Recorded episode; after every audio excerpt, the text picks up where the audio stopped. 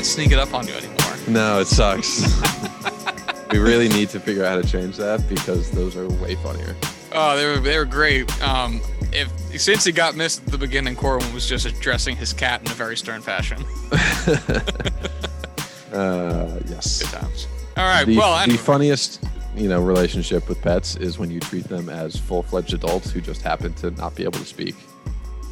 That's why like I prefer wanna- pet names that are like adult names, like Exactly. people names. Yeah. I want a dog named like Dave. Steven. Harry, quit shit on the furniture. Uh, I, I saw a post on Reddit about uh, this like woman was like talking to her dad for like you know months just over the phone like during the pandemic and whatnot, and he kept talking about uh, you know Mike in his neighborhood, like you know always going to go see Mike or Mike popped in today or saw Mike, you know went to the park with Mike, blah blah blah blah blah, and when things finally you know got lifted, she realized that Mike was his neighbor's dog, Oh. and I like that. Gotta, yeah. Fuck snowballs. Fuck uh, Or what are some uh, other shitty names? Brooklyn Nine Nine. It's uh is Kelly Sully's wife or his dog? Ah, Yes. classic game. Yep. Anyway, anyway, we've cold opened for a while. So, hello, welcome to today's episode of Juicing the Numbers, your statistics and sports podcast. I am one of your hosts, Joshua Tracy. And I am sitting upright at a desk, kind of Corbin Heller. You're in a For once. couch. You're sitting on a couch. But comparatively to where I'm in my bed with my laptop, just sitting on my lap, it's far more formal. So. Oh we're- no, it we're going up definitely is. But I also would be hard pressed to say that anybody would refer to a a couch and coffee table as a desk-like situation. Sir, Maybe the pandemic has shifted some definitions, but I I think we're still a ways away from that. eh, touche. Um, anywho, a lot to get into today, but we'll start with a um random NFL topic because why not?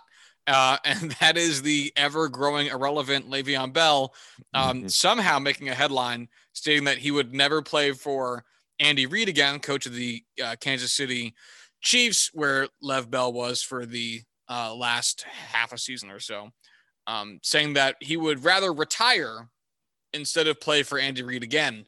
And um, I think he's probably going to end up having to retire like fucking anyway. So like, go fuck yourself. Also, you've had issues with coaches and front offices at every team you've ever been to. So That I defended you, but- post fact. yeah, right. It's like, all right, I'll brown nose the shit out of you while I'm here, and then once I'm gone, yo, that sucked. That was the worst. That was awful. You know, all the way through, and it's like that. Listen, No. I get, I get shit talking Adam Gase. I was We gonna all say, yeah. understand. that one I get. Um, if you want to shit talk a Hall of Fame coach, or if you want to shit talk a coach, don't pick a Hall of Fame one. How about that? two Hall of Fame ones. If he's arguing with Yeah, about, if he says anything about, yeah, if he says anything about Pittsburgh, um, which I know he described more like front office issues Mhm. with Pittsburgh, but um, regardless, uh, man, Yeah, the front office issue of us not wanting to pay him like eighteen million dollars a year. yeah, it's um, honestly, I don't get why it's a headline, which is kind of why I the the most I felt like talking about it. It's he is so irrelevant. And again, as a Jets fan, I had defended him for a while, assuming that a lot of his lack of production was because Adam Gase was awful. The Jets teams he was on were bad, and that's going to show up in the running back a lot. Um, but he did nothing in Kansas City either with any of the touches and opportunities he got. So chances are the man is washed. Um, but fuck, I just, oh man, I don't care anymore. Yeah, I mean, I get why it's a headline because it's Le'Veon Bell and it's going to get clicks because people know who Le'Veon Bell is and A lot of cachet from 2014. right. And it's God. He's going to retire and nobody's going to give a shit and it's just wild how quickly he tanked his career. Whether eh, I was going to give him the benefit of the doubt and say like it wasn't just him, but no, he worked pretty hard to do that. uh, it's it's yeah. There's nothing to really say. It, he he just be retired, man. Just just Yeah. you have a lot of money. That's great for you. Happy for you, buddy. Glad you it. got it. uh, I'm sure he does. NFL players are, I think, getting smarter and smarter about what they do with their dollars. Um, since um, lots and lots of studies have been happening over the last 20 years saying they usually go broke. But Josh, you have to remember, uh, Le'Veon Bell is uh, one of those people who, by the NFL, is considered to have a lower cognitive function. I can't believe that story is still not like the biggest thing that we're all still talking about, but Yeah. Oh my god. Uh, Just you know, one of those callbacks. Remind everybody that that's still a thing. Yep. Oh God. That just it just like left as quickly as it came. Um, Yeah. It's one like I'm amazed that nobody has picked it up for a Thanks, secondary story. But yeah, here we are. Yeah, they'll just make another documentary about it in like a decade, and everyone will get outraged for another week, and then everyone will Mhm. move on to the next outrageous thing. It'll win an Oscar for like documentary documentary of the year, and we'll all remember like, hey, oh, this was actually very preventable. Okay, cool, cool, cool. Ah, so I have nothing else to say about the NFL. You have anything? Is there anything else NFL related to talk about? Uh, what is going on in the NFL right now? I feel like there's been I don't think there's anything. tidbits, but like nothing actually major. Yeah. Oh, Deshaun Watson says he wants to go play for Denver, which is nice of him to mention. Um, neat. Also, um, who thinks you're playing in the NFL next season? Because that's Yeah. very uncertain. You should probably just shut the fuck up for the moment. It's one of those things where it's like, oh, it's gone quiet for a little while. So like we're all kind of like forgetting it off the top of our heads, just like the details of this story. But boy, it's it's one of those things that's going to surface at some point and just blow the top off the pot. Yeah. I mean, OTAs are still chugging along. Pretty soon, we're going to be getting um, actual in-person practices. So I guess we'll see what happens at that point. Um, I mean, the NFL has, has set very weird precedents recently about how strongly they want to consider accusations, i.e., the Ezekiel Elliott one that Mm. got proven to not be a real thing, and the NFL still suspended him. Um, so this one seems like actually he Deshaun was in Watson the news this be. week. Zeke? Ezekiel Elliott. Yeah, he do? his dog bit somebody. Oh no! Yeah, take care of your fucking pets. Yeah, And but stop yeah, throwing Deshaun your Watson. shit. People starting to get in my neighborhood, and you stop throwing their shit in my fucking garbage cans. Go find your own fucking garbage cans for your dog shit. I'm sick to death of bringing in my garbage cans in the morning after they take the garbage in the morning to find out there's like four bags of dog shit. How is there so much dog shit? Stop It's- it. Your neighbor is saving them all up throughout the week and just waiting until you take out your garbage just to throw them in there and fuck Dude, with you. I bring my cans out at seven o'clock in the morning when I leave for the gym. And then the trash usually comes between like eight and 10, and I bring the cans back in at noon. And so there's at most like three hours that there could possibly be an empty garbage can without the trash in it. Trash man already came, and somehow four fucking people will have walked their dog during business hours in the middle of the week and thrown their shit in my garbage can. It- I it- don't understand how it must happens. be. It must be your neighbor just like waiting there. It's got to be. I don't even fucking know. But anyway, so just knock it off, people of my neighborhood. If you listen to this, they don't. But if you do, I'm fucking watching you. anyway, um, just because you know, it's nothing worse than walking into the garage three days after there was dog shit in your garbage can. You know how awful that is in the summer. Any, all right, I I'm trying really hard not to picture that. It's brutal. Please fucking stop, people. it's literally against the law. Um, not in my front yard. You should just Gran Torino them. Just hang out just inside the window. Big ass gun. Pretend to be Clint Eastwood when he's 95. Just go out there. Get off my lawn. Yeah, that's exactly what I want to do.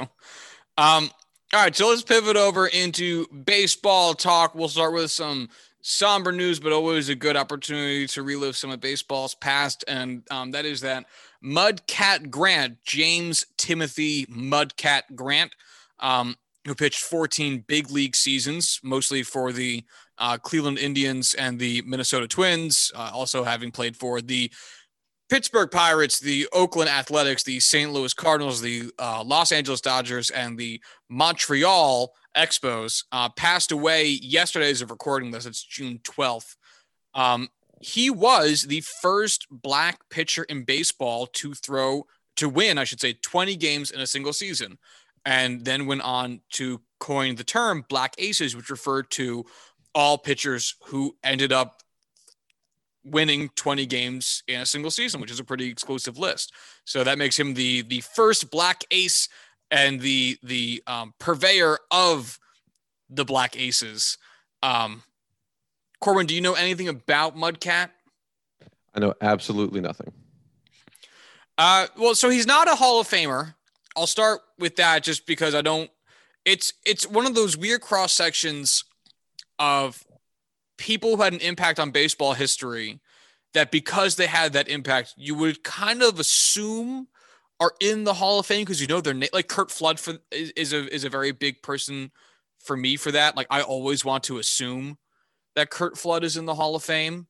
Um, I'm actually I'm double checking myself that he's not because I said it too many times and now I'm doubting myself. Okay, he's not in the Hall of Fame. Um, but like he is such a synonymous name with baseball, especially in that period of baseball, that you just kind of go like, yeah, he's in the Hall of Fame. Or even like guys like Don Mattingly. He's not in the Hall of Fame. Huh. It feels like he's in the Hall of Fame. Yeah, it does. He's not in the Hall of Fame. like I don't know who Curt Flood is. Like I just I don't know that era of baseball, but like oh Don Mattingly, I definitely know who that name is, and I know the kind of player he was. You know, for the Dodgers. It's weird that he's not.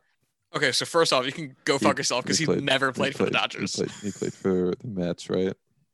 The Yankees. The Yankees for his entire career? His entire 14 seasons, all of them with the Yankees. I'll go fuck myself. You really should. He, re- he retired in 95, the year right before they started the championship of? run. I have no idea. Darryl Strawberry? No. What position was Mattingly? First base. Who was the oh uh Keith Hernandez? Did he ever play for the Dodgers? I know he played for the Mets. Actually, I mm, I know he played for the Mets and the Cardinals. Did he play for the Dodgers? I feel like I can picture him in Dodgers blue. So I'm gonna say yes while I do my Google. Uh no, he did not. He went mm. from St. Louis to the Mets and then played one season in Cleveland, which I didn't realize existed. Um and I'm sure he doesn't want to remember that either because he had a 49 OPS plus, and that's not great. Um, well, if um, anyone listening can think of a first baseman who played famously for the Mets and the Dodgers, uh, that's the person I'm thinking of. Are you sure you're not thinking of Mike Piazza? Didn't he play yeah. for the no, Mets and the Dodgers? Thinking, I don't know about the Dodgers, but I, I definitely wasn't thinking oh, of Mike Piazza. His hat in his baseball reference page is literally a Dodgers hat and he really? went straight and he went straight from the Dodgers to oh no Dodgers to the Marlins and then the Mets. But there was just a huh. literally a five game stint with the with the Marlins. How how long did he play for the Dodgers? Um seven seasons. Only one fewer oh. season than he did the Mets. So really split his I, time there. I can only ever picture Mike Piazza as a Met. Well What's funny is he also hit better as a Dodger, which is actually something that I am surprised by. Um, he had a 160 OPS plus with the Dodgers versus a 136 OPS plus for the Mets. So still a great, great hitter for the Mets, but hmm. a colossal hitter for the Dodgers. That's interesting. We've gotten very off track, so I'm going to loop us back around. We're talking um, about baseball. We're always on topic. Oh, I want to make sure we, we give um, Mudcat Grant his due. So mm. he obviously was a big part of the black baseball community. Um, he did work with um, Bob Kendrick at the baseball, the Negro Leagues Hall of Fame Museum, um, and was uh, a mentor and a friend to a lot of black ball players and a lot of guys, and was just good friends with a lot of guys who were in, you know, members of the Black Aces because it was it's a pretty small community. The only players. Uh, or the players that I should I should say that make up the Black Aces um, alphabetically uh, Vida Blue, who won 20 games three times, Al Downing, who did it once, and one of those is actually in the same season as Vida Blue. That's nice. Um, Bob Gibson, who did it five times, Dwight Gooden, who did it once, and that is wild that Dwight Gooden only did that once, but still. Um, Mudcat Grant, who did it once, Fergie Jenkins, who did it seven fucking times. God, I love Fergie Jenkins. When did he play?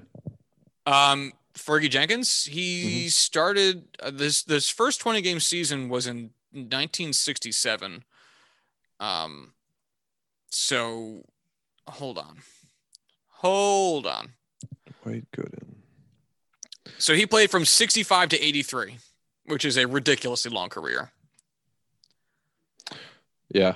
Wow. Yeah. Um, one Cy Young Award, three time All Star, and a Hall of Famer with 84.1 career WAR.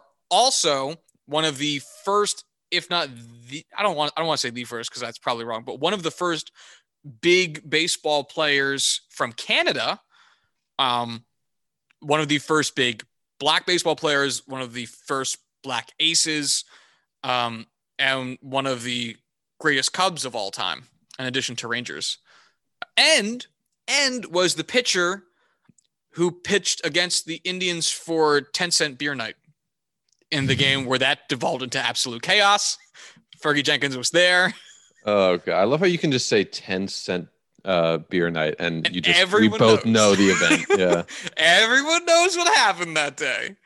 Um, so just to keep trucking through the list here of the Black Aces, uh, to Fergie Jenkins, Sam Jones, who did it once. Oh, actually, sorry. I apparently I was wrong. Sam. Oh, okay, okay, okay. Hold on. I disrespected two guys here. Sam Jones did this in 1959, and Don Newcombe did it three times, all in the 50s 51, 55, and 56, which I knew. Okay, so then Mudcat Grant coined the term. He did not um, do it first, which makes sense because Bob Gibson also threw 20 wins in 1965. All right, so that's Josh's mistake, and I am sorry and dumb. Josh is a liar sometimes. Sometimes. Uh, Mike Norris, who did it in 1980, the one time. J.R. Richard, who did it once. Dave Stewart, who did it four times. Smoke Stewart, love Dave Stewart. Uh, and Earl Wilson, who did it once. Um, oh, and uh, sorry, I also missed uh, Dontrelle Willis, who did it once. CC Sabathia, who did it once. And David Price, who did it once. And it really feels like all three of those guys, sh- like if you had asked me how many 20 win seasons CC Sabathia had, I would have said more than one. Same thing for David Price. Same with David Price. Yeah. Like and honestly, crazy. same for Dontrelle Willis. Like, like he played on some pretty decent Marlins teams. Is he the pitcher that had that wildly high leg kick? Huge leg Yeah. kick, yes. Yeah. Also, he gave me a virtual hug on Twitter the other day. and It really warmed my heart. that's nice. He's a super nice dude. Um, but yeah, so interesting, interesting, interesting. So yeah, so anyway, Mudcat Grant, one of the very few black aces. Um, it was a it was a uh, longtime member, as I said, of the Cleveland Indians. Um, he was uh, from. Oh my God, I'm going to pronounce this town so incredibly wrong, but I don't know how to pronounce it otherwise. So you're going to have to look up Mudcat Grant so that you can tell me how you're going to pronounce the name of the town he's from, because I cannot read this as anything other than Lacoochee, Florida. Oh, I'm almost upset that you said it before I had a chance to even find it. Oh no. I don't know how you read that as anything other than Lacoochee. Born. That's Lacoochee, man. I mean, like it's phonetically spelled. It's phonetically Lacoochee, Florida. Yeah. wow, I Uh, that see is. if I can look up Lacoochee. Oh, you're gonna get some wild results if you look up Lacoochee, man. History of Lacoochee. Might as well just look up La Chocha. The Ah, best places to live in Lacoochee. I just want to be there, man. Oh, it's always warm. Um, anyway, Mudcat Grant was one of seven kids. Um, he it was a it was a high school uh, football, basketball, and baseball player. Uh, he got a scholarship to play football and baseball at Florida A and M, um, but he ended up dropping out of college his sophomore year uh, to help support his family, and then Olton ended up ultimately signing with the Cleveland Indians as a free agent in the 1954 season, um, which would put him at 19 years old. So a lot going on for him early on in life. Um, ended up me getting his major league debut in 1958. Um, he ended up going winning 11 games, losing sorry, winning 10 games, losing 11 games out of after um, starting 28 of them. Uh, had 11 complete games, one of which was a shutout. Threw over 200 innings in his debut season. Ridiculous. Um, he would end up having a lot of up and down seasons, ultimately finishing with an ERA plus of 100. So perfectly average over uh, a lifespan, but still some really great years in there. His uh, 1968 campaign with the Dodgers, uh, where he had a 2.08 ERA over 95 innings, um, mostly working as a reliever. Um, sorry, working as part starter, part reliever.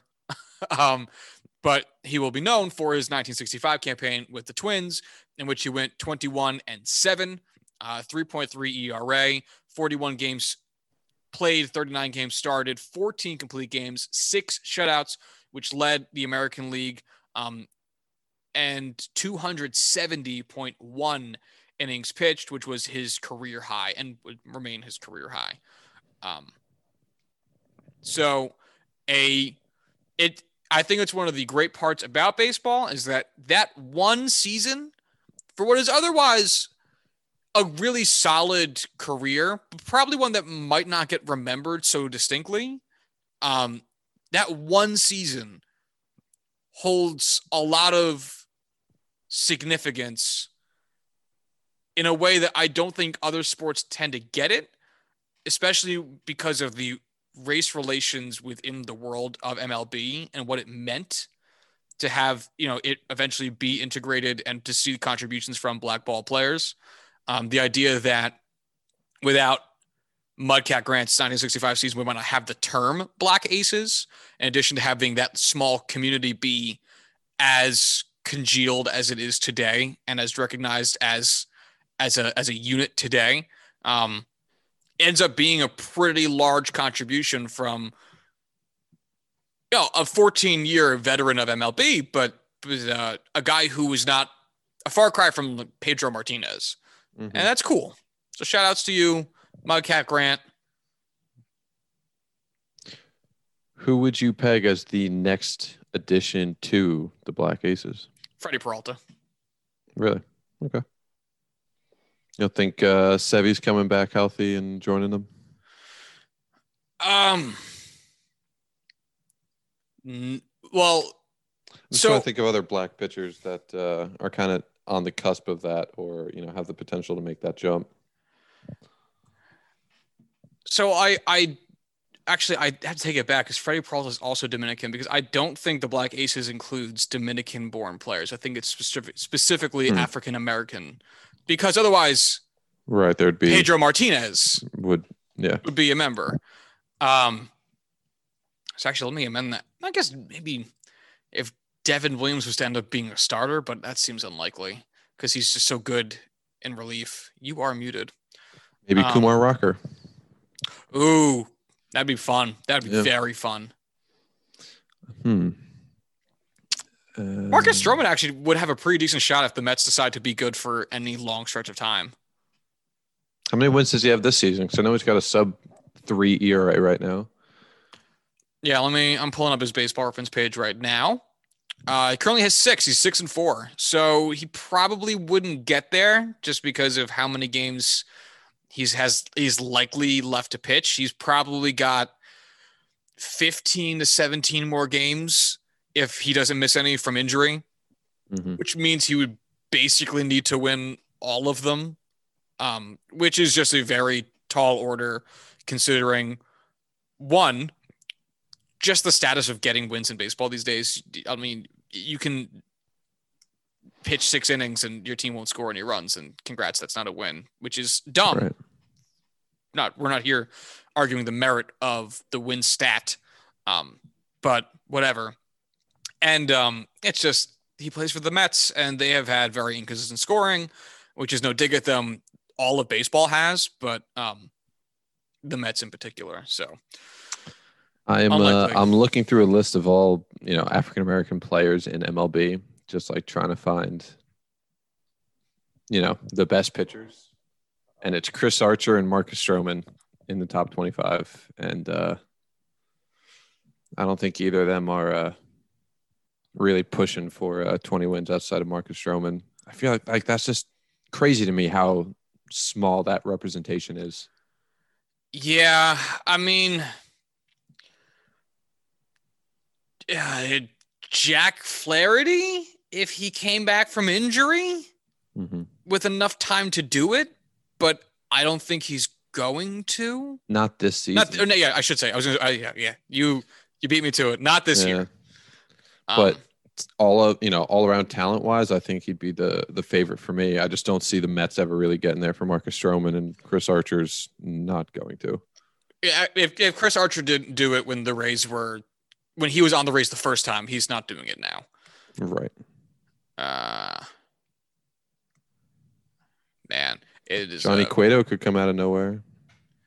Yeah, he's Dominican as well. I was about to say, I believe he is also Dominican. Um. Anyway, yeah, a very where- small list.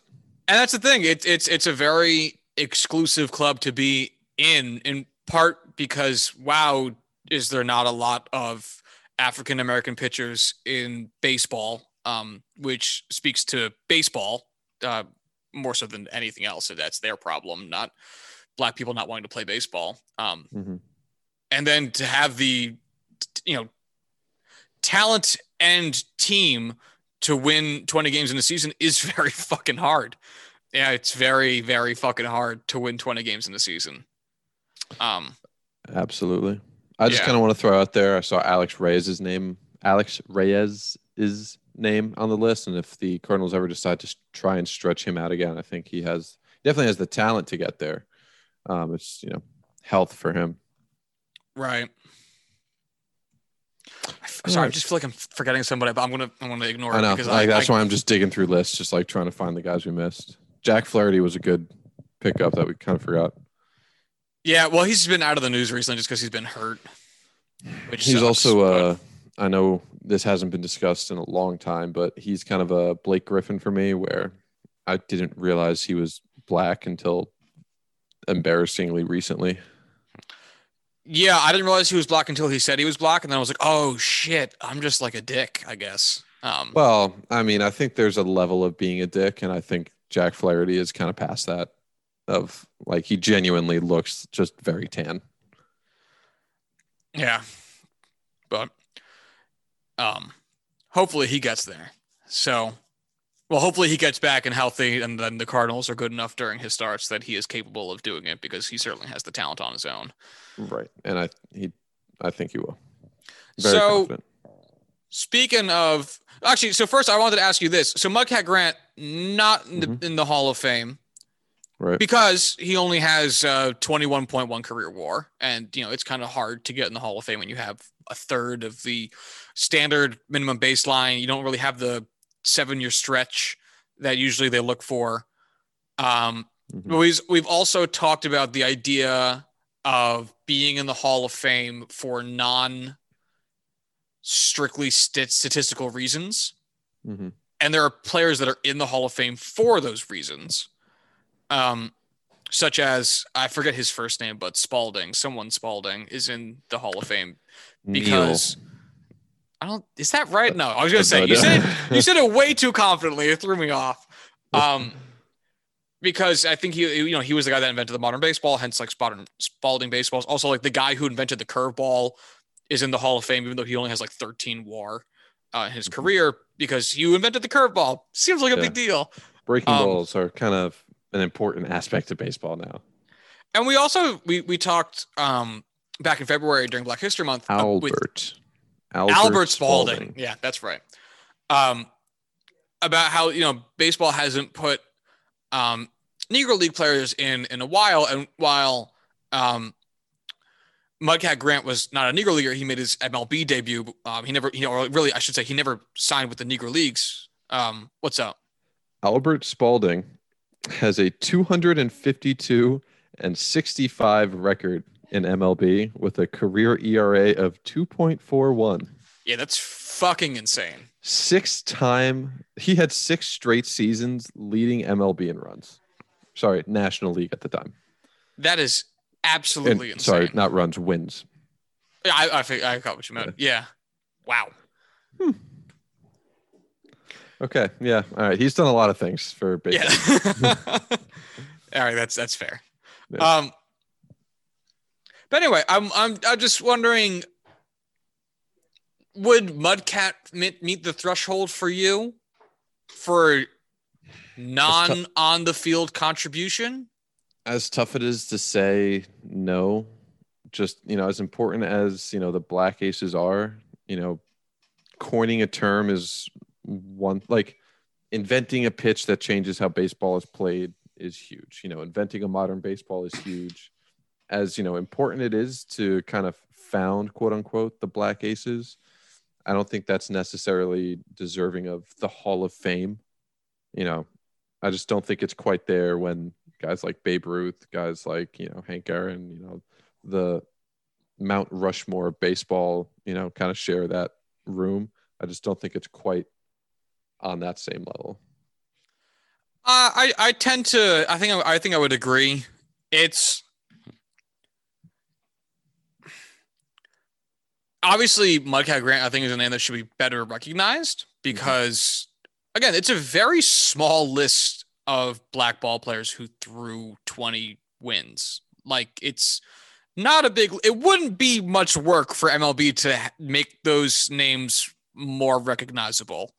Um, and We've also kind of seen how they do at making current players name recognizable, you know. yeah. So please continue. No, but I, you know, I, I think, you know, the community that appreciates Mudcat Grant did a lot this past couple of days to show their appreciation in light of his passing, and I think having your communities be there as the standard bearers for you is is a lot. That's more than most people get, and I think having, I think MLB already has a section in Cooperstown for the Black Aces. Um, Hmm.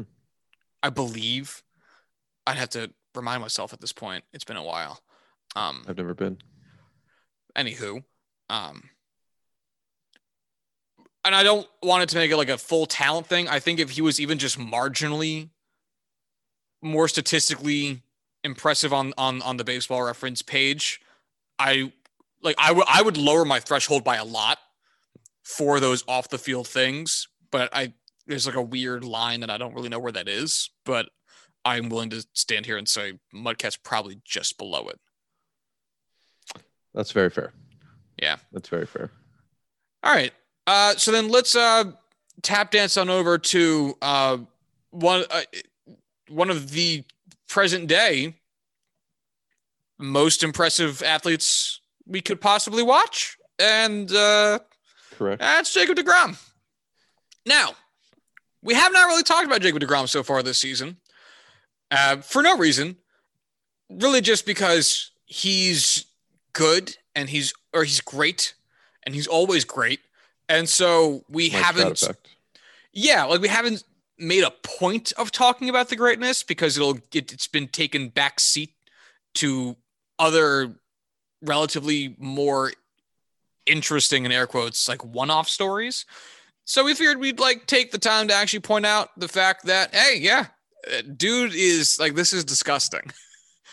um It's genuinely disgusting. Unbelievable what he's doing, and I'm not saying that in a you know hyperbolic way at all. Like it is impossible to believe that this is possible. Yeah. Um, you know, obviously the the the fun, the super fun Twitter facts have been have been pumping around um Twitter, and you know, which is basically the fact that Jacob DeGrom, since he plays in the National League, in addition to throwing incredibly well, he also gets the opportunity to bat. And um, while no pitchers are good at it, Jacob DeGrom is having a weirdly good season at it and has managed to knock in five runs while only allowing on the entire season so far uh four four earned runs seven runs total uh three of them unearned but four runs How many how many runs has he created? what's Jacob DeGrom's WRC plus Well, no, like how many runs plus RBI does Jacob Degrom have so far this season? Oh, Five. so he, has, five yeah, I was gonna say, yeah, he he has um well more than four. well no, he he if you want to do it that way, he has nine because he scored four runs and he hit in five runs. Uh got it, got it, got it. So, So, I, I had I was nine right runs there. that he had five RBI, but I include okay, yeah, yeah, yeah, yeah, yeah, yeah. Yeah, yeah, yeah, yeah, yeah, yeah, yeah, yeah. yeah, yeah, yeah. Words. That's fucking stupid. Yeah, I mean it's pretty fu- like Jacob DeGrom has crossed home plate as a batter the same number of times as every batter that's faced Jacob DeGrom has crossed home plate in, in you know earned. He has scored four runs. He has allowed four runs. It's just it's just These stupid. numbers are fucking stupid. just His, so fucking stri- his strikeout to walk ratio is 103 to 8 in His- 64 innings. His ERA plus is 689. His current ERA is 0.56. And the thing about it is, you want to say, I want to say, it's not sustainable. Like, and it, it, it literally can't be, like, mathematically. It can't be. But I will never doubt it. His FIP is 0.92. It's And his whip stupid. What's Is 531. 0.531? right. It's Uh, just what's his SIERA? for anybody interested because I said it and then I I had to you know find out for myself. Um, Jacob Degrom's ex Woba this season is 286. Um, his max exit velocity is 105.6.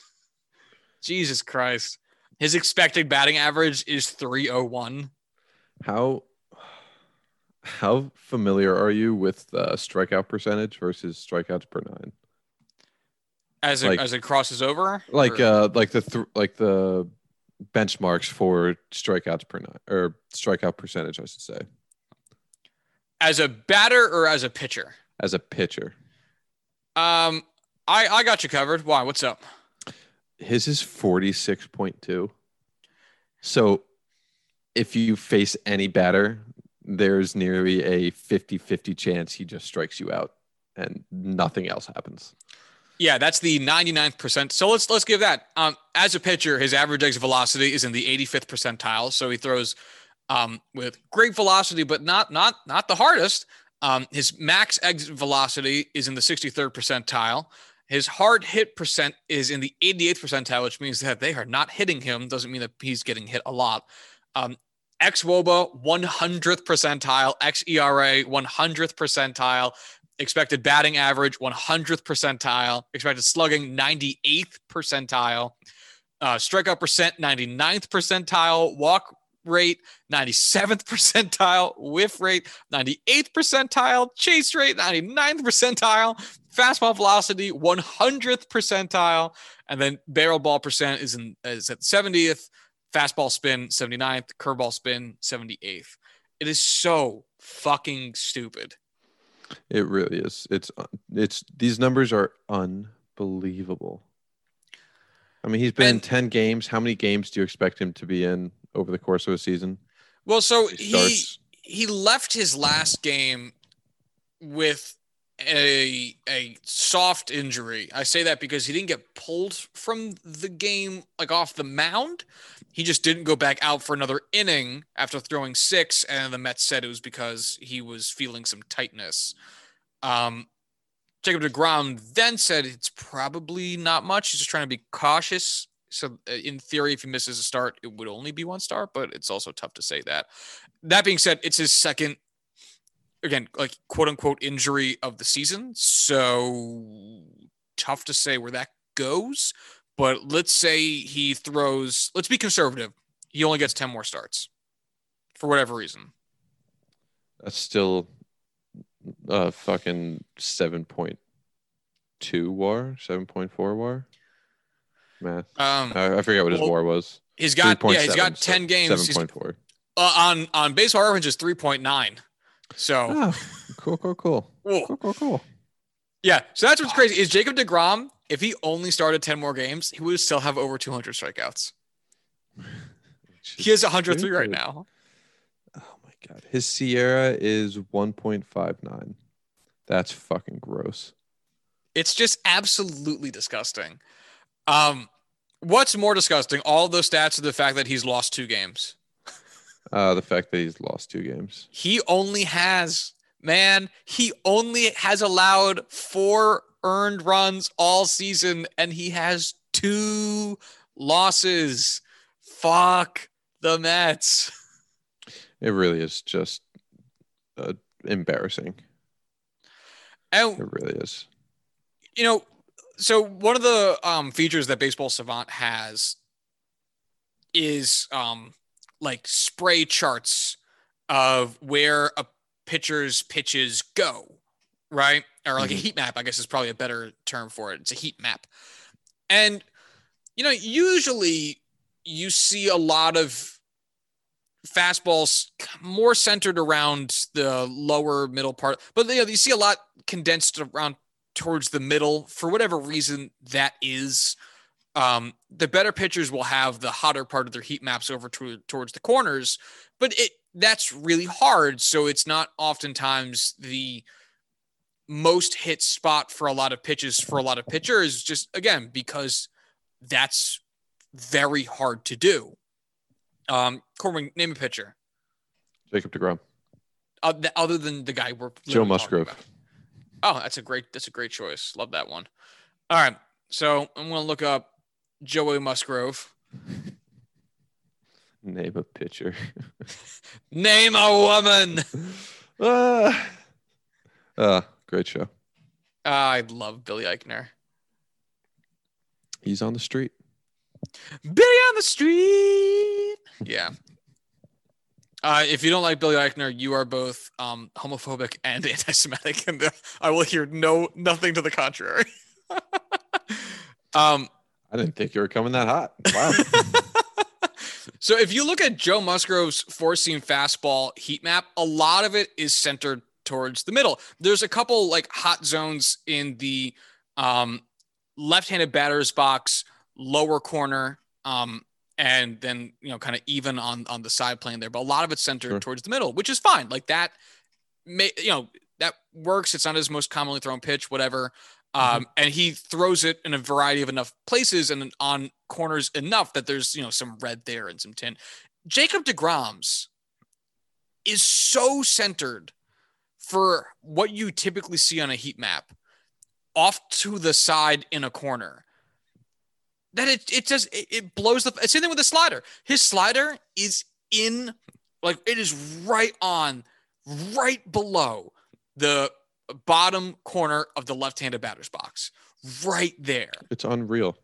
Like Yeah. and and and to see his four seamer and his slider grouped so consistently is wild. Because again, if you look up, I'm looking at Joe Musgrove stats, and his slider has like it's a pretty wide ranging thing. It goes from just below the top of the zone, uh, and all the way off to like a f- like two feet into the left-handed batter's box.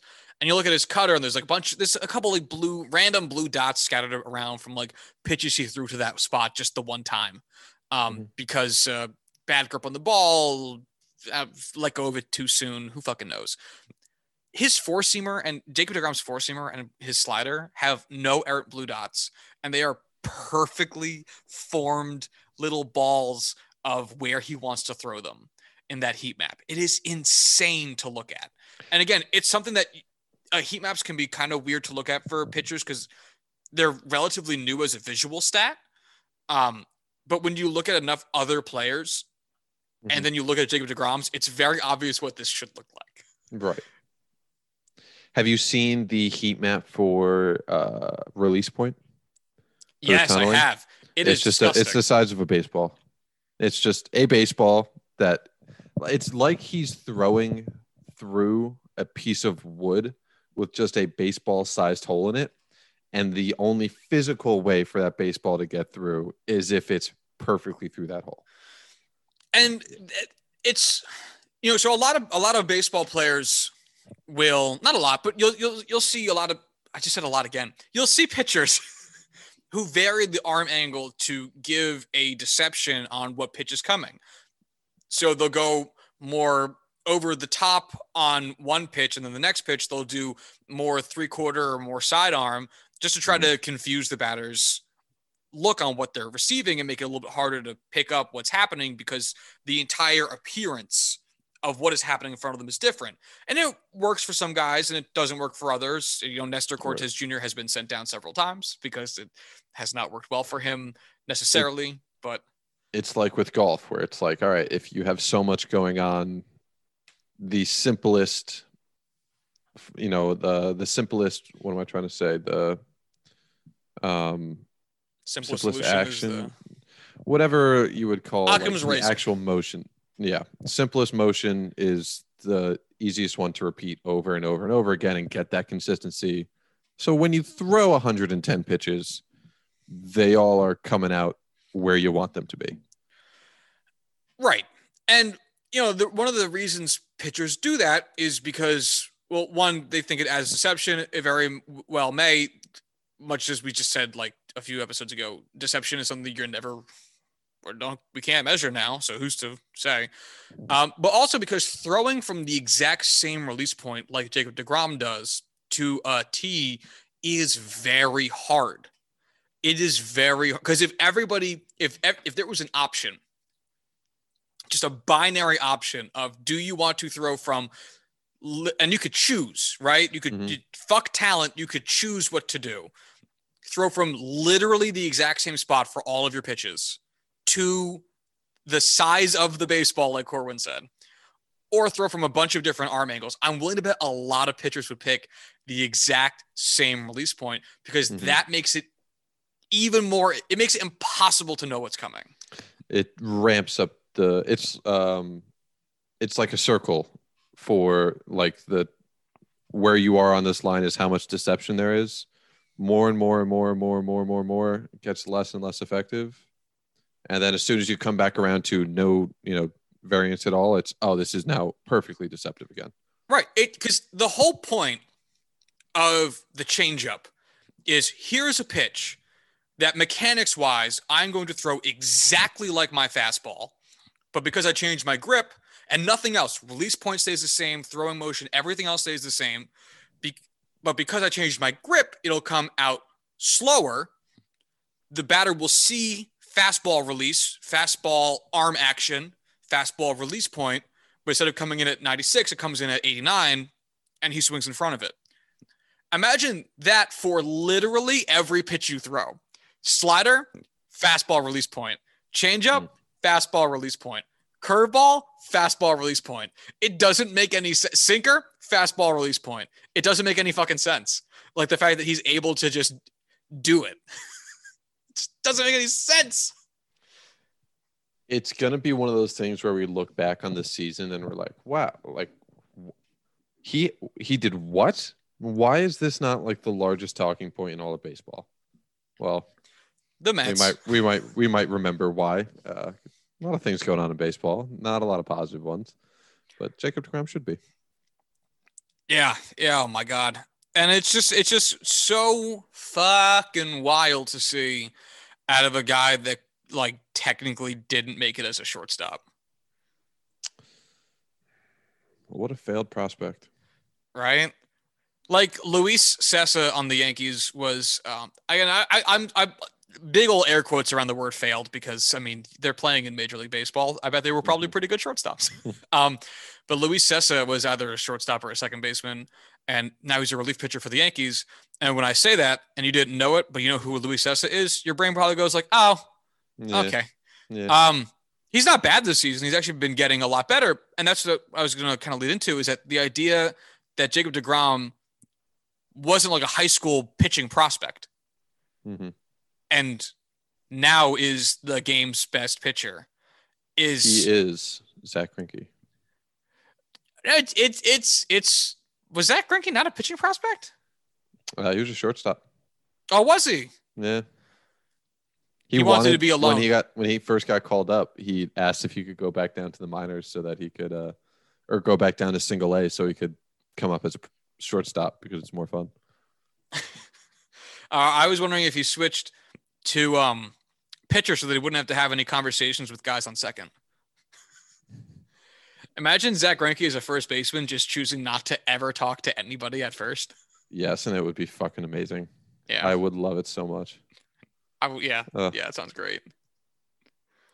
Yeah, because you don't know how to do that shit on the pitching mound. You're not close enough to fucking anybody to have a nice conversation. No, and I think that's why he doesn't mind pitching at year like 23. And may he continue forever. Please, love, love Zack Greinke. So just looping us back over to um, Jacob Degrom. Not too much else uh, creative to say with with. You know, obviously his stats are mind-bogglingly insane, and we you could Mhm. spend all day if we wanted to just ogling over them. But I don't think that's very interesting um, talk radio. so we're not going to. But you know, Jacob Degrom is 33, so he is no spring chicken. However, he is peaking at a peak we have never once peaked before. How long do you think he has to do this before he like if he retired today? hmm I think we've had this conversation a few times, but he keeps being better and it makes the conversation different. Um, Right. if he retired today, is he a Hall of Famer? I think so. Just because of like I know we just had this conversation like going into the season and it was like not now but almost inevitably will be. But at this point he's having the best season as a pitcher ever. Like genuinely ever if he could just maintain this level. Like it's the best season ever. And it's not really close. I think if he retired after the season, after having the best pitching season ever, it's hard not to put him in the Hall of Fame. Like we know he came out of, you know, minor leagues late. You know, he was relatively old as a prospect um, when he first came up as 26 year old in 2014, which is crazy. But he's only had two seasons in the eight years he's been playing with an ERA above three and only one above 3.04. Like he's just been an ace pitcher for the Ironically, entirety his worst career. ERA season, his most winningest season. Such a stupid stat. and he still had an ERA plus of 117. Yeah. His worst year is 117. That's insanity. And you know, there would be obviously he wouldn't retire after the end of the season. just- He's too good to. But if he Mhm. did, you know, there would be some precedence with Sandy Koufax retiring after what is probably I mean, we could argue about best season for Sandy Koufax and go through peripherals, but by ERA, which I understand again, uh, it's not the best stat. I'm being lazy. I understand that. Um, his last season was his best season, 1.73 ERA, and he won the Cy Young that year for his second back-to-back season winning Cy Young. Um, no, first back-to-back, the second year of a Mhm. back-to-back. Yeah. Um, and then he retired. He threw 323 innings that year after throwing 335 the year before. He was like, I'm not sure my arm wants to keep doing this, and I would like to stop before it falls off. And so I'm good. And that's why Sandy Koufax made the Hall of Fame with 48 WAR because he was ridiculous, and everyone understood that if he wanted to keep going, he'd probably make the Hall of Fame anyway. So why bother with the rigmarole? And here you go. And I think that's where I'm rapidly approaching for Jacob DeGrom. I mean, he's I- at 42.5 now.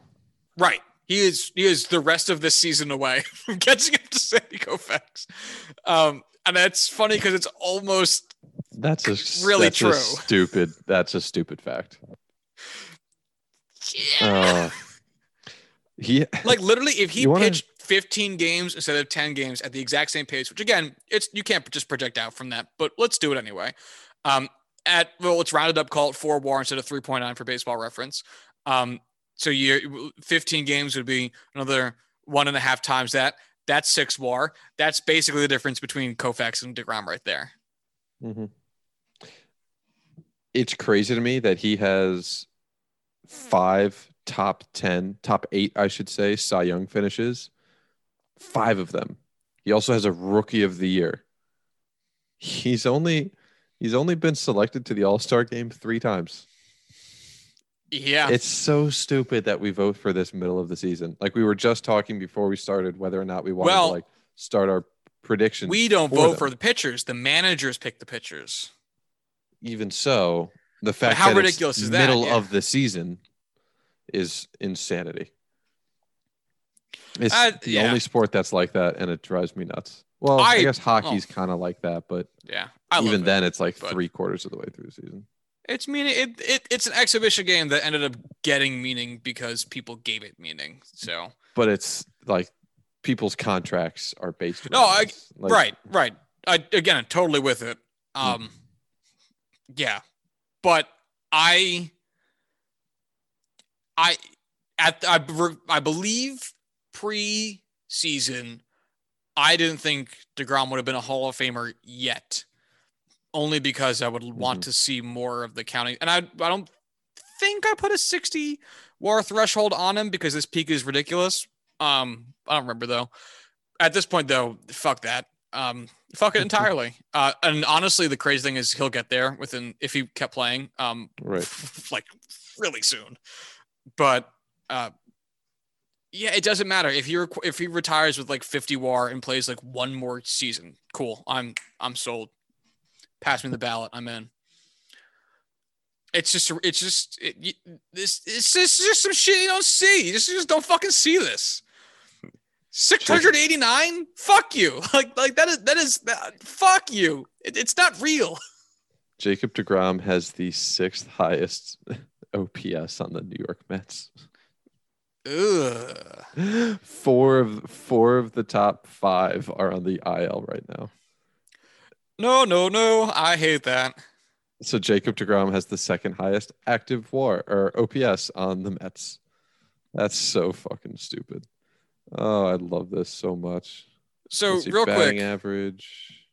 just for just Three. just for reference, um, I, I believe this only applies to starters because otherwise, I think I would see um, Zach Britton here. But what do you think is the highest ERA plus single season of all time? Oh fuck, I know this one, or I did know this one. I want to say it's like two eighty nine, something like that. I'm sure it's higher. No, uh, it, it, you're you're right. You're right there. Uh, Tim Keefe in 1880, uh, 293. If we go modern era, it's the second person on this list, which is Pedro Martinez's 2000 campaign, where it was 291, and then follow that are uh, two seasons from just last year: Trevor Bauer 287 and Shane Bieber 281, both 2020 colossal asterisks next to them because shortened seasons and yada and Trevor Bauer. yada yada.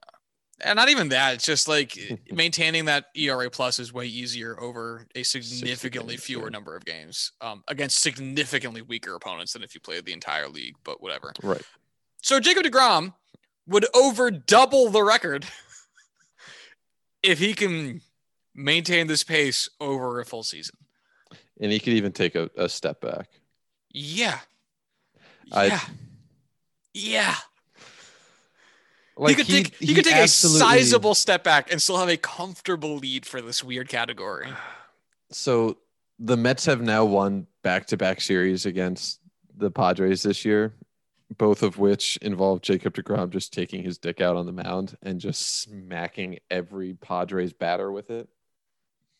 And to some extent, I'm kind of rooting for it because the How can you not? Padres, yeah, like they've been up and down all season long with their offense, but at the end of the day, it's like they're a great offense. They have a lot of great players who are really good at hitting baseballs and Jacob Degrom is making them look like high school kids.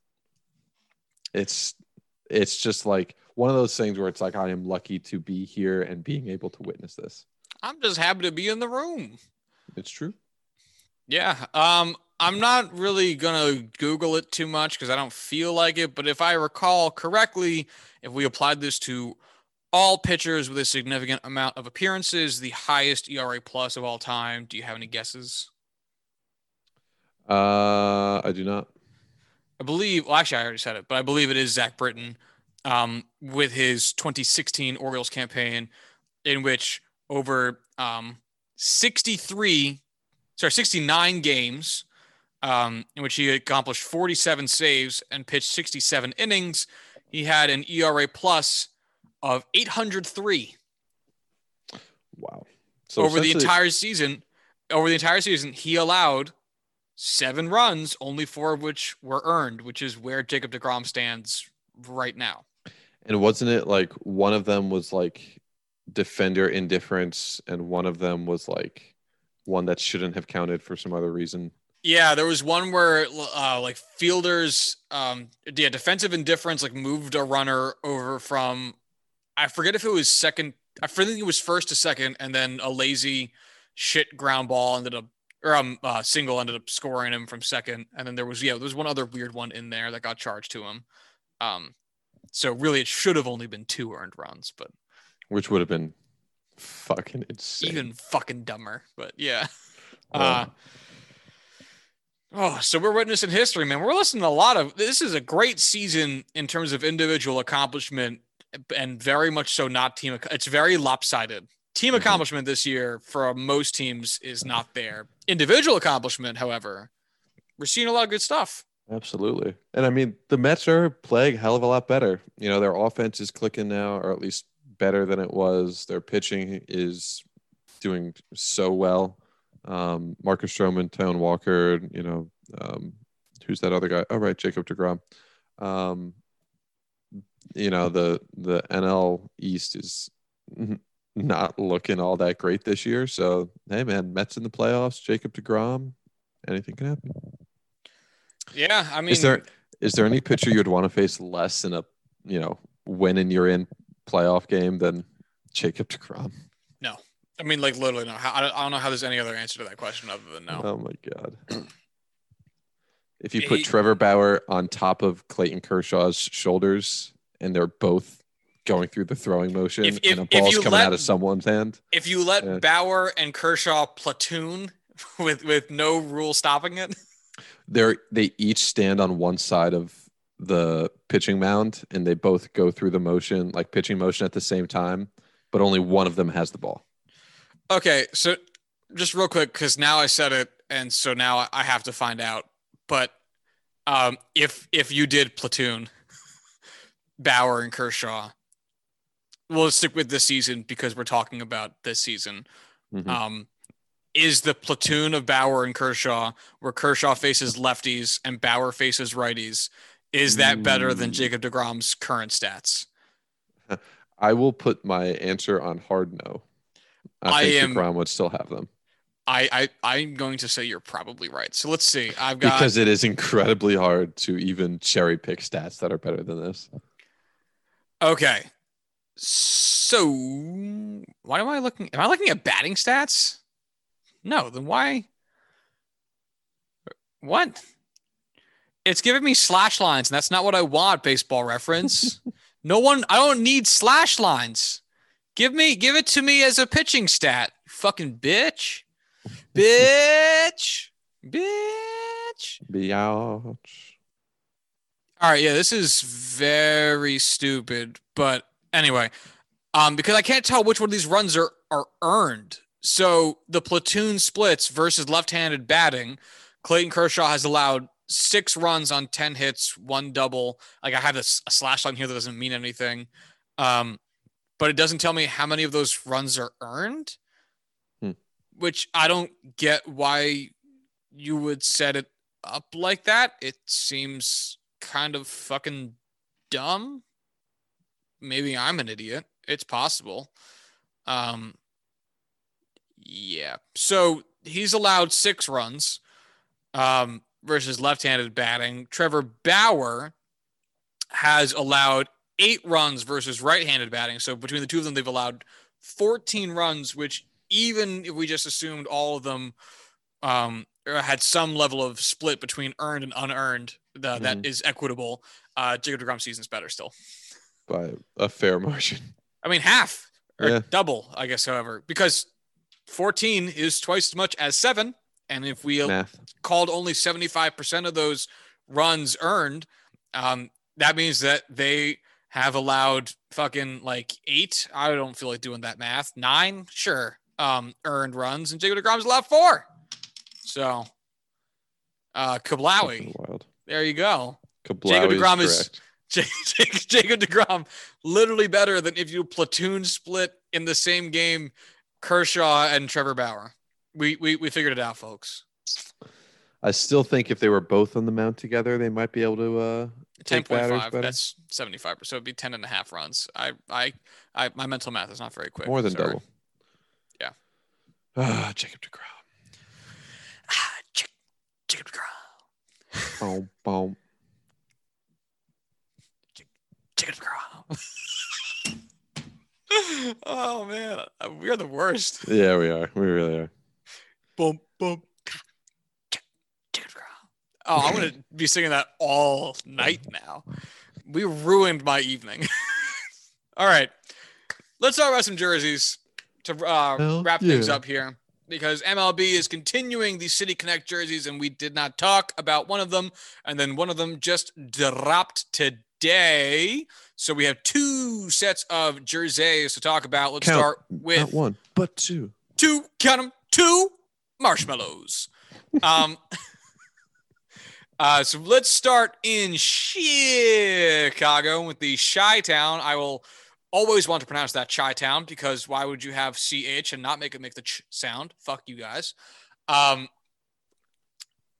you are muted.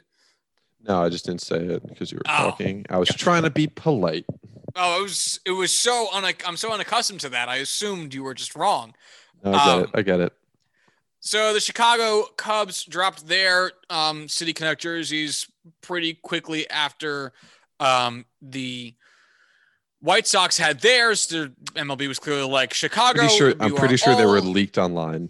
they were leaked online. Yeah. Um, but then they were the next team to actually sport them. So the way Chicago or Chicago, there's two teams. The way the Cubs jerseys look is it is.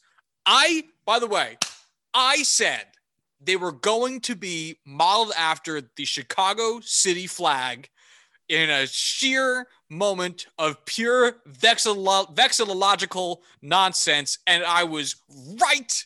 They were. Obviously, it was a layup, so I shouldn't get that much credit, but I'm still taking some credit because I did actually say those words. I Um, said they were going to be white. They were not.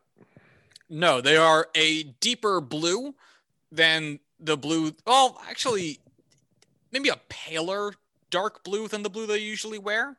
No, it's deeper. It's a more Um, grayer blue. Like it's a grayer It's a blue. muted. Oh, oh, it Yeah. is darker too, right? I'm not just. yeah. No, it's up. definitely darker. Okay.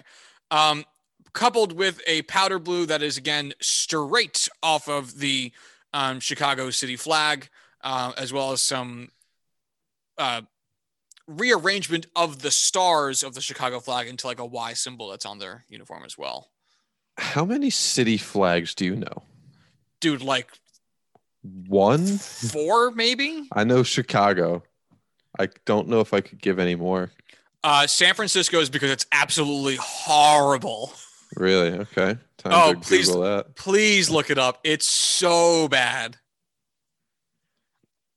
Um, I know the Bronx is offhand.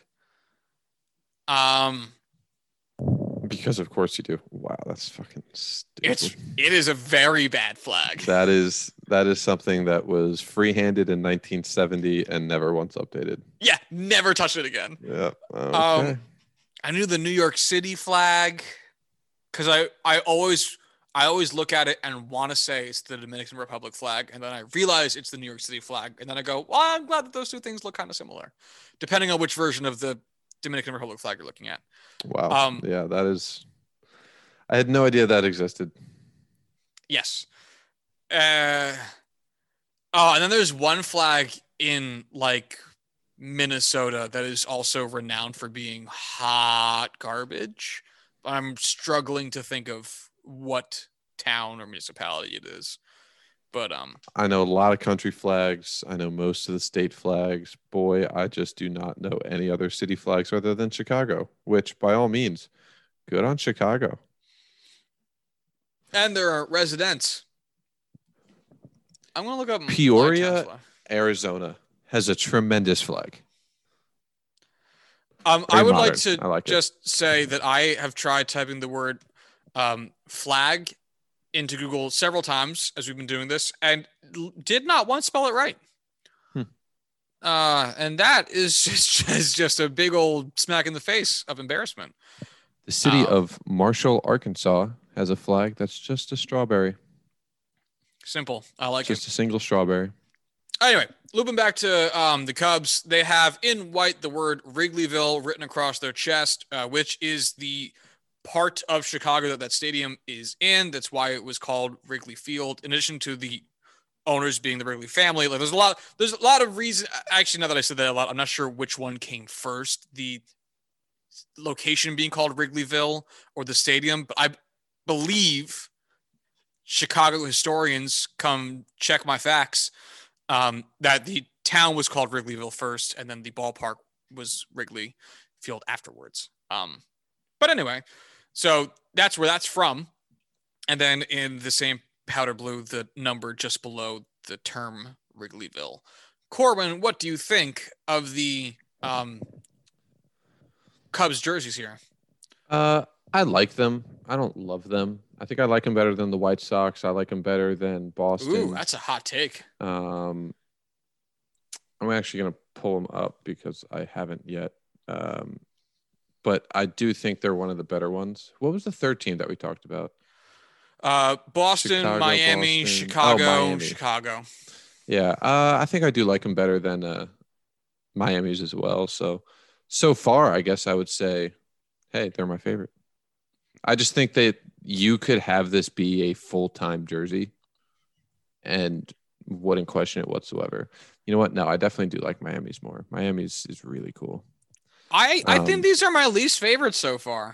Yeah, just because they're kind of like boring. They're super boring. Oh my god, these are the least interesting. Because again, say what you want about the Boston ones. I'm not going to sit here and tell you I like them. I can appreciate the big swing in terms of the large deviation from the color scheme, which I think would honestly be less jarring if they did them now. Now that that's kind of the expectation, um, since they were first. Uh, and Mhm. how cleanly that ties back to the sentiment they were trying to achieve with the Boston City jersey. Um, but this is just whew. Like this feels like it was designed by um, the city council of Chicago. This feels like it That's had mu- something. it feels like it had municipal approval. You know what I mean? This feels like this this one really feels focus tested. I don't know. I think it has some really good style points, and I think it's done really well just because it's simple. I, I don't really think it's bad per se. Uh, you know, uh, it doesn't matter. I, I really like them. The caps I really love too. The caps, I will definitely admit, are the best part of this jersey. Yeah, Easily. caps are the make or break, man. They're the foundation. Yeah, I mean that's gonna be the moneymaker anyway. Yeah. Um. So yeah, I, th- I think these I think these are fine. I I think the White Sox, even though I had smaller complaints with those jerseys, I think those were better. But um, yeah, the this one was the layup though in terms of what to expect. I, in all of my finite wisdom, called this one. So I think if they do Chicago again, or do the Cubs again next season, or whenever they plan on Mhm. doing another version of the City Connect, we'll probably get something more interesting than this. Um, so I I get you. Sometimes you gotta start at the most obvious point, even if it's not the most interesting point. So I, again, do get it. Um. All right, shall we talk about Arizona's? Just came out today. I didn't realize that because I know you said all the dates a couple weeks ago and I forgot them. Which is fine. I just saw that they got posted, and that is what inspired me to bring this topic up. But yes, the Diamondbacks. so the Diamondbacks jerseys are a like sand kind of tan, off white looking jersey that in green and um, eventually forms the head of a snake. So it's really like a snake that just happened to wiggle out and spell the word um, serpentines, or sorry, serpientes. Um, again, in the form of a snake going across the chest, and then in red numbers below that uh, are the player numbers in addition to the um, traditional Diamondbacks logo on one sleeve, and um, I forget what's on the other, but I believe there's something on the other sleeve. Um, oh, it's the a Arizona flag. Yeah, the Arizona flag. Um, the color scheme meant to be representative of Sedona, I believe. Uh, what it looks like the desert. yeah, I mean, it's the desert. it's definitely sand colored. Yeah. Uh, Corbin, tell me what you think about these jerseys. I fucking love these, man. I know Like, they're so fucking I good. I want to buy one of these. Kind of like I I have a Pirates jersey. I have an old like major like major league movie style jersey for the Indians, and I have have my song. Fernando Tatis jersey. And this is one I genuinely want to buy to just add to the collection. I don't give a shit about the Diamondbacks. I fucking hate you. They're like a division rival. I hate watching them play because they're not enjoyable. But my goodness, these are just sexy fucking uniforms. That hurts now. Good. Yeah, I'm dude. Oh my god. remembered. I who would you buy if you had to buy a player?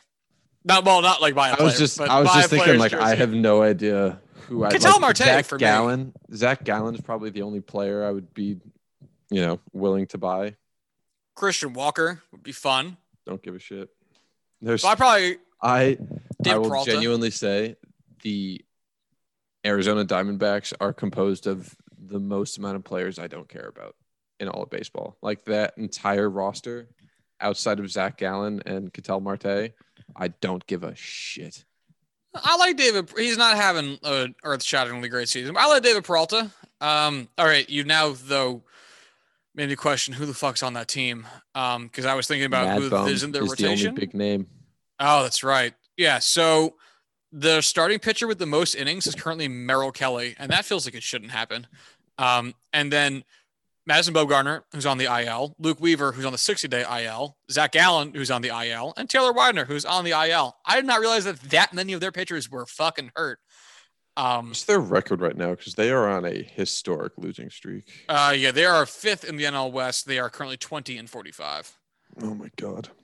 That's what the kids say. Not good, Jack. So yeah, true. they're they're they're not um, moving and shaking. In fact, um, that is the worst record in all of baseball.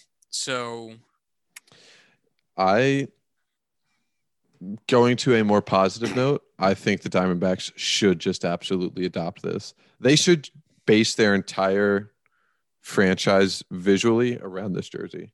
Change the name from Diamondbacks to Serpientes. Make this your full-time jersey. Completely change the franchise to be this. Please. I no, I think they should do um, their own version of the '90s Coyotes logo. the Kur Kuria Kuria. I forgot how to. That's a crazy word. I do not know how to pronounce. But yeah, those jerseys are fucking gorgeous.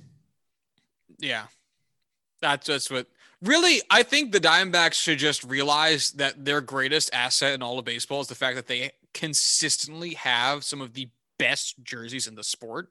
Mhm. Like there are OG jerseys from when they started, gorgeous. The jerseys they had a couple years ago with the teal lettering, gorgeous. Their black jerseys, gorgeous. These jerseys, gorgeous. All of their jerseys are good.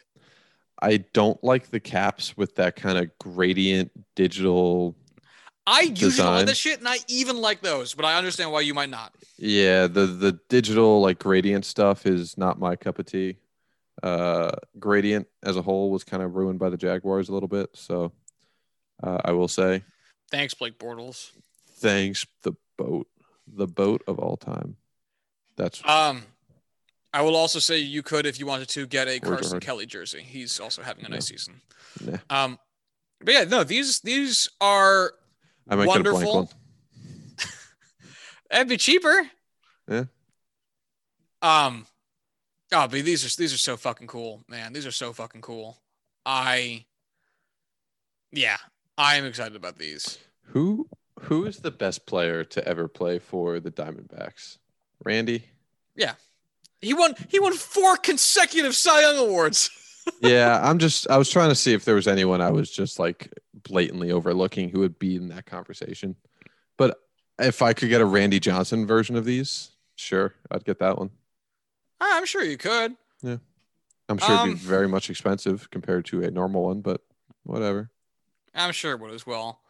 So it's also worth noting that so far, I believe this is the only City Connect jersey that features a different language by putting the team name in Spanish. Hmm. I do not believe any other teams have done that so far. And it might be easy to overlook because it's super fun and it is a it says snakes and it is a snake. And I mean, literally what more could you ask for out of the snake theme? um but it is it is in a different language and that is really cool and it would be interesting to see and i'm not confident we'll see it because it obviously now i'm thinking about foreign languages being represented as the team name on, a, on like a main jersey that they're going to wear at a game worn jersey but you know there's a lot of heritage that can be represented in various areas by doing stuff like that you know like there's a strong connection to um, japanese uh, culture in Los Angeles. If the Dodgers or the Angels wanted to do that, it'd be super cool if the Angels did it. Um, Mhm. especially on like a night that Shohei Ohtani pitched. Um, large representation of Korean communities uh, on the West Coast as well. Um, it would be interesting to see other teams kind of explore the idea of representing some of their larger um, population communities, the larger minority communities in this type of way. Because this is, I mean, it's also fun and different, even if you don't necessarily like if that doesn't represent you in some way, which is fine. Um, like the idea that just that it says Serpientes instead of Diamondbacks is super fucking fun. Mhm. Um, and I would totally be down with like a really cool Japanese Angels jersey. That just sounds like a blast. Um, I would I'd buy one of those. fuck yeah. And the Yankees and Mets should have alternate jerseys for every Puerto Rican day. Every time the Puerto Rican Day parade rolls around, which was today, they should have they should have Puerto Rican Day jerseys. Why don't they do that? and just play that episode of Seinfeld on the jumbotron. throughout the Francisco. Lindor should have been walking in to Citi Field today with the Puerto Rican flag draped around him and to unveil a jersey that is also the Puerto Rican flag. So like like a big like remove the mask and it's just another mask underneath it moment. He comes in, Puerto Rican flag, boom, still the Puerto Rican flag. Shit. it's one of the best days. It is a good episode of Seinfeld. I'll give you that. I didn't know it was today, so I also don't live near New York or know anything. So yeah. But anyway, who, are- who are the two teams we got next? oh dude, I have no idea who is next. Oh, it's the San Francisco Giants and the Los Angeles Dodgers. Ooh. So next month we get the Giants. August we get the Dodgers. Ooh, all right. So you know what? Let's uh let's talk shop here. Let's make some predictions on this. Uh Giants, you said was 1st Mm-hmm. Okay. What do you think? So for main inspiration points, Boston picked the Boston, Boston bombing. bombing. Yep. Um, Miami picked um, Cuban and general Latin American heritage. Um, Chicago, the White Sox picked um, hip hop culture as a big backing of theirs. Uh, right. Cubs picked kind of just like Wrigleyville and greater Chicago. Hey, we're the Chicago team. We're the fuck Chicago off. Yeah. Chicagoans. Fuck off. Yeah. Um, and then Arizona went um, Hispanic and desert. So what do hmm. you think the Giants like theme is for their jersey there? Tech mean, startups? yeah, fucking Christ. I think the like layup, like easy to come to mind would be obviously pride because you know it is San Francisco and that's kind of what they're known for.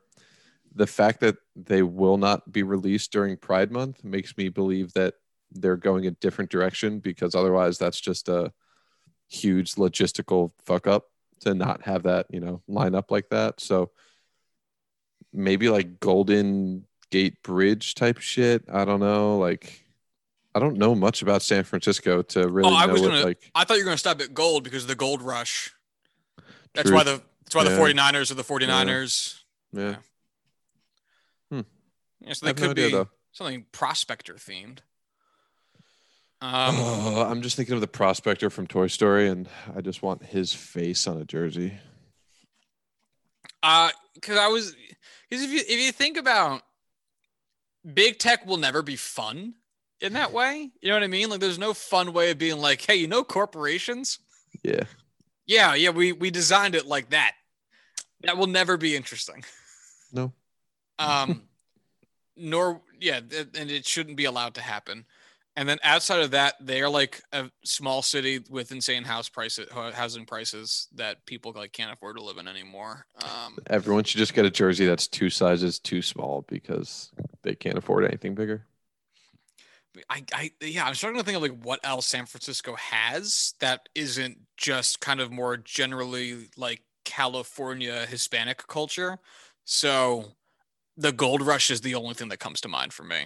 Yeah, I don't I don't really know. I mean, I imagine they're they will be able to find something and, you know, I know they're not all based off of team colors, obviously with Boston and, and Arizona kind of going away from that, even Miami to an I extent. think literally, literally everything other than the White Sox basically went Uh, away from team the colors. Cubs.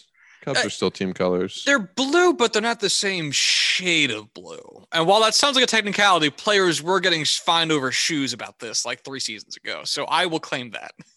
whatever fucking whatever um i feel like just going full orange would be kind of funny but at the same time i imagine there are many graphic designers and nike uniform designers that are like please don't make us do that you know what no we have those fucking atrocious boston ones why not Fair. Um. All right, so then the Dodgers, could be anything literally. Um, just be fun, release release their brooklyn dodgers uh, uniforms and just say hey this is new and different yeah, you know, for the City Connect, yeah, we're gonna go with a whole different city because fuck you, Los Angeles. Uh, Oh god, it's not going to come out until September because of so much traffic. They couldn't get them to the field in time. I want to pick like shit that happens in Los Angeles a lot, but it's usually a lot of disasters that wouldn't be funny. Like if they Oh, went with like the Los Angeles droughts, like you know something. it's it's a white jersey with in the Dodgers script it just says Bronco, and every player wears ninety three. The OJ Awful. chase. Awful. Yeah, yeah. They could they could do something like cholo themed to try to make a more specific Hispanic culture reference that is you know m- again like more specific to Los Angeles. Because if they just go gen- you know generic like we just like chuck the Mexican flag on it and called it a day. I think everyone would be like, oh nice tacos, Los Angeles. You must have tried really hard for that one. Um, but if they leaned into something a little bit more with like the specific cholo culture of LA, that could be something. I They could also go hip hop with it, but you know, I was gonna say I really wish the Yankees were also a part of this this season, so they could do a East Coast West Coast trade off, like we were talking about with the South Side North Side for the Cubs and If- the White Sox. if the Yankees do anything less than a than a than than a Grandmaster Flash and the Furious Five jersey that comes with the bag of cocaine right in it, I will be disappointed. So you can bump rails and listen to White Lines in the stadium. what Oh, hell yeah, Lines. visions, dreams of passion? uh, it looks like Gerrit Cole is getting tested for a foreign substance by the umpires. Oh, they are just doing lines off the back of his glove. Let's go for the second inning. Let's do it.